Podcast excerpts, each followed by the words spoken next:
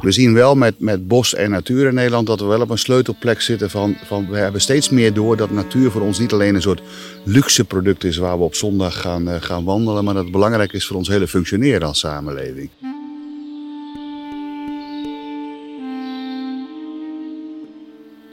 Je luistert naar de podcast Bomen over Bos, een serie van Sander Kooistra en Jan Westerhof. We onderzoeken in deze serie hoe het gaat met onze bossen.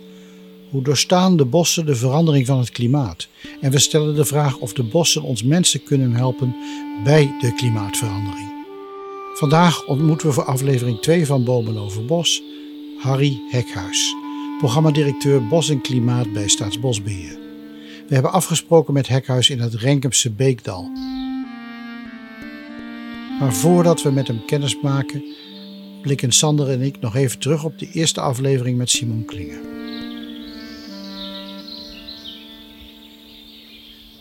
Laten we nog even helemaal teruggaan naar het begin van waarom we deze serie zijn gaan maken. Uh, je hebt een crowdfunding gestart met vrienden. Zijn we bomen gaan poten bij Roosendaal en tussen Arnhem en Oosterbeek. Maar liefst 600 bomen, meen ik me te herinneren, hebben we er in een ochtend in gezet. En jouw vraag was toen van waarom gebeurt dit niet veel meer? Daar ben ook eens mee bij het Gelds Landschap geweest om dit mogelijk te maken. Die vraag die bleef me aan jou knagen. Nou ja, wat je aan de ene kant ziet is het enorme enthousiasme wat mensen hebben voor bomenplanten. Als je zo'n crowdfunding begint, ik was echt verbijsterd door het succes daarvan. Uh, dus mensen willen heel graag uh, daar een uh, medewerking aan verlenen. Die, die zien dat als iets heel positiefs. Aan de andere kant zie je dat het eigenlijk best langzaam gaat met dat bomenplanten. dat dat nieuwe bos nou niet zo snel tot stand komt. Dus dan ga je je afvragen, wat is hier nou aan de hand? Maar als je met deze benadering bij Simon Klinger komt, zoals wij daar nu mee hebben zitten praten, dan dan merk je dat hij, uh, ja, hij, hij, kijkt je zo eens uh, wijs aan en dan zegt hij van die dingen van het bos is traag. Hij, hij uh, laat vooral zien van wat wij willen. Dat is eigenlijk een beetje ja, futiel. Wij doen kleine stapjes. Maar dat bos, dat is pas over 50 jaar, is dat wat. pas over 50 jaar begint dat een beetje koolstof vast te leggen. Dus daar moet je vooral geen al te grote verwachtingen van hebben. Ik dacht ook dat je een beetje gedesillusioneerd was, Sander. Nou, het was wel een reality check, zeker. Dat is absoluut zo, ja. Nou, gedesillusioneerd is natuurlijk ook, ja. Ik heb, ik heb ook wel eens wat meer omheen gekeken, maar uh, uh, het was wel een reality check, zeker. Ja. En, en nu het wat bezonken is? Nou ja, ik denk dat hij gewoon hartstikke gelijk heeft in wat hij zegt daarover. Uh, maar je gaat natuurlijk wel denken van, oké, maar waarom gaat het niet wat harder? En we, ga, uh, we, gaan nu naar iemand toe, naar Harry Hekhuis, uh, die programmadirecteur Bos en Klimaat is van Staatsbosbeheer. en dat is nou eigenlijk een van de organisaties die moeten het maken. Hè? Die moeten het nieuwe bos gaan aanleggen en, en die beheren ook een heel groot deel van het Nederlandse bos. Dus ik ben heel benieuwd wat hij erover te vertellen heeft. En hij heeft een hele grote opdracht, heeft hij, om er moet in 2030 37.000 hectare bos bijkomen in Nederland. En daar moet hij een flink stuk van uh, organiseren. Minimaal 5000 hectare moet de Staatsbosbeheer. Uh, dat, dat is behoorlijk. Dat is uh, zeg maar 10.000 voetbalvelden. Dus dat is nog een stukje. En, en we lazen al dat dat niet zonder slag of stoot gaat. Dat er wel wat problemen zijn die opgelost moeten worden. Dus dat is denk ik een belangrijke vraag die we aan hem gaan stellen straks. We hebben in het uh, Renkers Beekdal met hem afgesproken. Dat is een mooi gebied. Uh, ik ben benieuwd naar dat gebied. Ik ben er nog nooit geweest.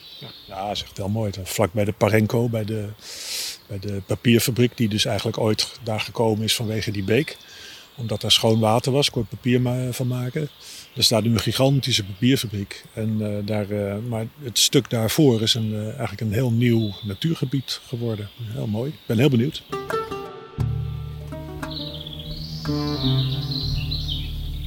We zitten hier in het Renkens Beekdal, hè? Een van de, van de beekdalen die van de Veluwe, zeg maar, op de, op de Ginkel, op de hei, het water inzuigt. En hier komt het water naar boven. Is natuurlijk wel redelijk goede grond hier. Is een behoorlijk leemrijke grond, er zit behoorlijk wat vocht hier nog. En dan zie je dat bomen het over het algemeen gewoon beter doen. Hè? Nou ja, we zien hier een groep behoorlijk oude beuken die, eh, die doodgegaan zijn. En op zich horen, horen aftakelende oude bomen horen ook bij het, uh, bij het bos. Dus op zich is dat niet, niet, niet erg. Maar in de mate waarin het nu voorkomt, hè, met die fijnspar larix en ook andere boomsoorten die last hebben, hebben, maken we ons vooral zorgen over wat is nou de oorzaak hiervan. En hier is de oorzaak toch echt wel ook verdroging. En of je dat meteen klimaatverandering moet noemen, dat is altijd nog lastig. Maar wat we nu zien is wel een voorbode van wat klimaatverandering ons waarschijnlijk zal brengen. Dit zijn allemaal beuken, toch? Dit zijn allemaal mooie beuken, ja. Die nog lang niet aan hun eindleeftijd zijn. Beuken kunnen heel oud worden en mooi dik worden. Dit zijn, deze zijn veel te jong gestorven. Er staat dus een eik tussen, maar die staat daar nog uh, trots overeind. Al moet ik wel zeggen dat die bovenkant ook niet helemaal... De kruin is ook niet helemaal jovel meer, maar hij, hij staat er nog wel. Ja, Helaas moet ik je teleurstellen dat het ook een beuk is. Oh, maar, maar... ja, je dacht, ik laat hem even uitpraten. ja. ja. Dus nee, maar goed, eiken hebben hetzelfde probleem. Alleen eiken hebben één groot uh, voordeel. Eiken die zijn, die kunnen zich op een of andere manier hebben ze gauw last van een aantal zaken. Ook als je de afgelopen voorjaar hebt gezien, werden heel veel van onze eiken werden kaal gevreten door vlinders. Hè? Even in, in, in. Je zit nu met een tweede uitloop die veel bomen hebben. Sint-Janslot noemen we dat, zo rond de, de, de, omwenteling van de langste dag. Zie je dat eiken nu weer flink aan het uitlopen zijn. Maar eiken zie je ook op een aantal plekken wel dat ze heel, het heel moeilijk hebben. Als je even over de A50 richting Apeldoorn rijdt, zie je aan de linkerkant bij Terlet, daar zie je ook een heel stuk eiken wat het gewoon op afsterven staat en heel moeilijk gewoon, eh, gewoon heeft. Dus ook eiken hebben met die combinatie van verdroging, wel behoorlijk last. En het is vaak klap op klap op klap. Het is vaak niet één jaar wat het is, maar het is meerdere jaren dat ze het moeilijk hebben. Dan gaat het eentje verder staat wel een eik. Als we even daar voorbij kijken. En daar klopt je verhaal van net wel. Daar zie je wel dat hij het gewoon heel moeilijk uh, heeft. Ja. Hoe word je nou uh, programmadirecteur Bos en Klimaat? Wat moet je daarvoor doen? Nou, als zesjarig jongetje wilde ik al boswachter worden. Niet bij nagedacht als je naar Wageningen gaat dat je geen boswachter eh, wordt, verkeerde afslag. Maar je moet heel erg betrokken zijn bij, bij, bij dat bos in Nederland. Even in, in, in, Waar ben je opgegroeid? Ik ben opgegroeid in Drenthe. Vlakbij de, wat we toen de boswachterij Gees uh, noemden, tussen Hogeveen en Emmen uh, in. Elke zaterdag met, met mijn vader het bos in en daar is die liefde voor het bos ontstaan. Te, verder moet je het dan leuk vinden dat dat bos is, is een hele mooie, wat wij noemen een grondgebruiksvorm. Hè? Het, is een, het is een prachtige natuur, gewoon eh, even in die zin. Maar mensen vinden het bos ook mooi. Het is niet voor niks een van de meest geliefde types om in te, om in te wandelen. Op sommige plekken kan er ook nog een mooi stukje hout uitkomen. juist die multifunctionaliteit van dat bos, als voor mij een van de mooiste grondgebruiksvormen, die vind ik mooi. En als je dan vindt dat Nederland gewoon te weinig bos heeft, 10%, onze oosterburen zo'n 30%, en dat in je hart hebt zitten, dan moet je programmadirecteur Bos en Klimaat. En wat is je persoonlijke missie? Meer bos.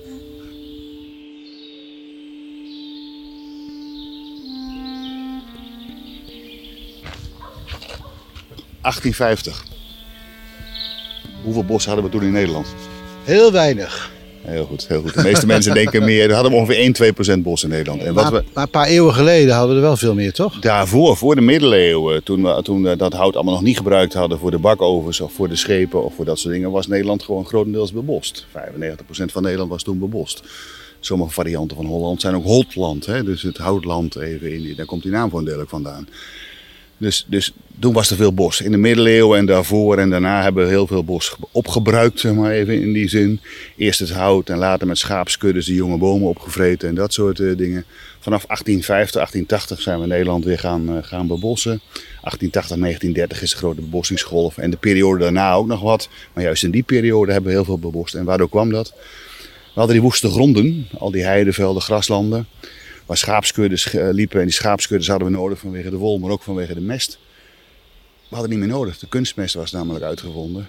En we konden op die manier gewoon doen. die woeste gronden moesten toen gebruikt worden, benut worden. En die zijn toen allemaal bebost. En, en bebost, bebost vanwege de economische achtergrond, om ze economisch te benutten. Pas in de jaren 50, 60, 70 zijn we natuur en recreatie belangrijk gevonden. En dat zijn misschien nu wel belangrijke functies voor het Nederlandse bos dan het hout. Maar hout is nog steeds een waardevol mooi product. Zou je mogen zeggen dat we net als toen met de komst van de kunstmes op een vergelijkbaar sleutelmoment zitten in relatie tot de agrarische sector? Dus wat ik bedoel, biedt nou die hele discussie over de intensieve veehouderij ook een mogelijkheid om, uh, om de, het bos meer ruimte te geven in Nederland? Is dat een scenario? Ja, ik zou niet per se op de agrarische sector alleen willen gooien. We zien wel met, met bos en natuur in Nederland dat we wel op een sleutelplek zitten van, van we hebben steeds meer door dat natuur voor ons niet alleen een soort luxe product is waar we op zondag gaan, uh, gaan wandelen, maar dat het belangrijk is voor ons hele functioneren als samenleving. En op dat kruispunt staan we op dit moment. Van houden we dat beetje natuur wat we hebben, en liefst een beetje meer dan dat we, dat we doen, houden we dat in de benen niet alleen die bossen en natuurgebieden, maar ook gewoon buiten die bossen en natuurgebieden, in het, in, in het agrarisch gebied in Den Brede, als basis voor het functioneren. Gewoon dat de insectenpopulaties er zijn die ook voor onze voedselvoorziening en gezondheid belangrijk zijn als voorbeeld. Dus dat, daar staan we wel op een kruispunt. En dat heeft, ja, dat heeft waarschijnlijk ook gevolgen voor de agrarische sector, maar het gaat over ons geheel. Hè? Hoe als, als wij, wij zijn onderdeel van het ecosysteem natuur en hoe wij daar een plek in nemen en wat ons gedrag daarin is en wat dat betekent voor het hele ecosysteem. Dus het is te simpel als ik denk, nou, uh, we hebben te veel vee en, die weilanden liggen toch heel vaak zijn leeg. We zouden wat meer uh, terrein kunnen terughalen van die agrarische sector voor bossen. Misschien is dat ook wel een, een, punt wat je zou moeten doen, maar het is veel breder dan dat. Hè? Het gaat er ook om of wij uh, de hoeveelheid stikstof, nitraat die we in Nederland brengen, eiwitten die we eigenlijk in Nederland brengen, kan dat systeem dat aan? Maar we hebben ook veel met water te maken. We gebruiken heel veel water in Nederland. Dat komt waarschijnlijk onder invloed van klimaatverandering in bepaalde periodes minder water. Hoe gaan we met dat water om en dat soort dingen? De combinatie van klimaatverandering, verdroging. Hè? We hebben ook zelf als mensen gezocht dat de grondwaterstand behoorlijk is gedaald. En stikstof. Die combinatie maakt dat best een aantal boomsoorten in Nederland op dit moment heel moeilijk hebben. En als je dan doordenkt naar het klimaat van 2050, het klimaat van Lyon, wat we dan misschien in Nederland hebben ja, daar zijn er best een aantal boomsoorten wel serieuze zorgen over maken. En is, is, het, is daar de kern van het probleem mee omschreven? Dat bepaalde boomsoorten een probleem zijn? Of is het hele systeem een probleem? Nee, het hele systeem is wel een probleem. Als het zo erg ingrijpend is, hè, en ook, de, ook die stikstof maar even noemen. Op sommige plekken meten wij pH's, zuurgraad, van onder de 3. Nou, dat is vergelijkbaar wat je in je keukenkastje azijnzuur noemt. En ik hoop dat in je keukenkastje niet veel groeit. Dus die combinatie maakt wel dat het hele systeem onderuit gaat. Dus niet alleen de, de bomen. Bomen zijn alleen maar een uiting van wat er onder de grond aan het gebeuren is en, en, en doen. Alleen de ene boomsoort is wel gevoeliger dan de andere boomsoort. En we zien op dit moment dat dat fijnspar, ga heeft het heel moeilijk. Larix heeft het de afgelopen jaren heel moeilijk gehad. Daar zijn we voor deel mee bezig om die weg te halen op dit moment. Hè. En de beuk is ook wel een boomsoort waar we ons zorgen over maken. Vooral die beuk in, in wat open verband. Lanen, die, die veel zon krijgt, snel sterk uitdroogt. Daar zie je nu uitvallen op dit moment. Beuk in bosverband ook wel, nog wat minder. Maar beuk is wel een boomsoort waar we ons in de toekomst wat zorgen over maken en uit te drukken. Zitten we in een crisis op dat gebied? Nou, ik de hele natuur heeft in Nederland natuurlijk. We hebben natuurlijk niet voor niks de stikstof in discussie in Nederland. De hele natuur zit in een crisis op dit moment hè, qua biodiversiteit en dat zondering. Onder andere die drukke evenementen. Daar heeft het bos ook gewoon mee te, te maken. Bos lijkt altijd zo'n robuust systeem hè, van die grote dikke bomen en, en, een mooi, mooi systeem. Maar ook dat bos wat veel meer is dan die bomen. Hè, en vooral wat er onder de grond aan het gebeuren is. Daar maken we ons wel zorgen over. Ja, het woord crisis vind ik een heel zwaar woord, maar dat, zoiets is er wel aan de hand. Ja.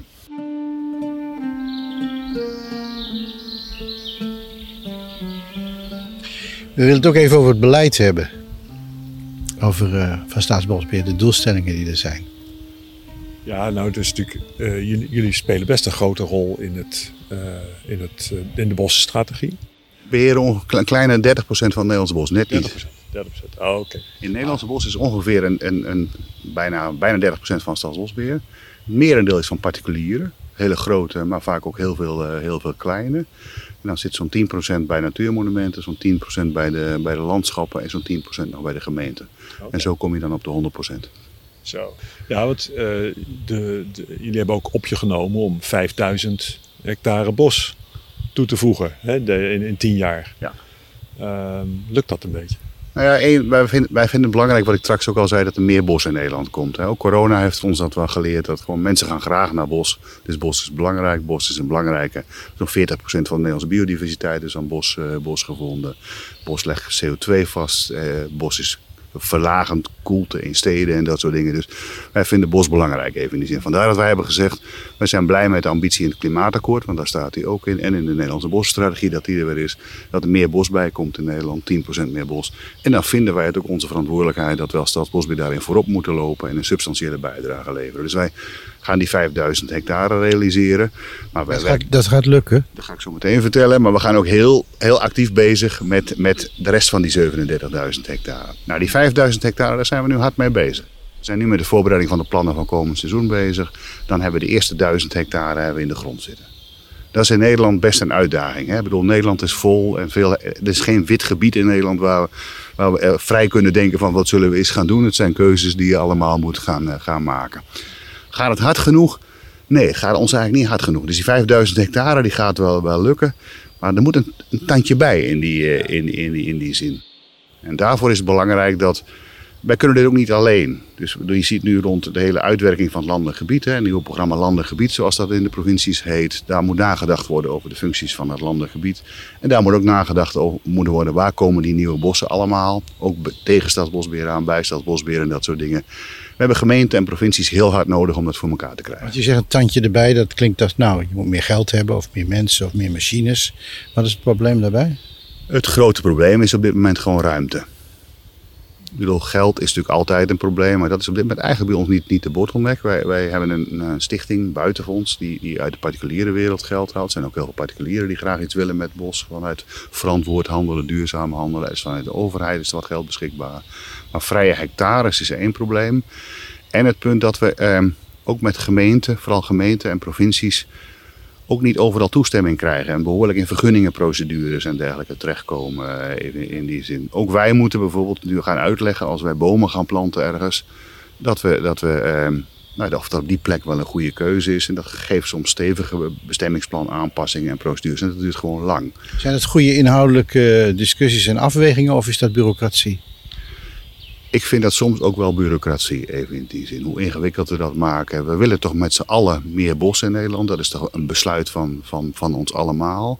En dan zou dat mij betreft wel ietsje meer steun mogen krijgen van die gemeenten en provincies om dat te doen. En ik snap best dat het af en toe lastige afwegingen zijn. Eh, Het moet allemaal zorgvuldig gebeuren.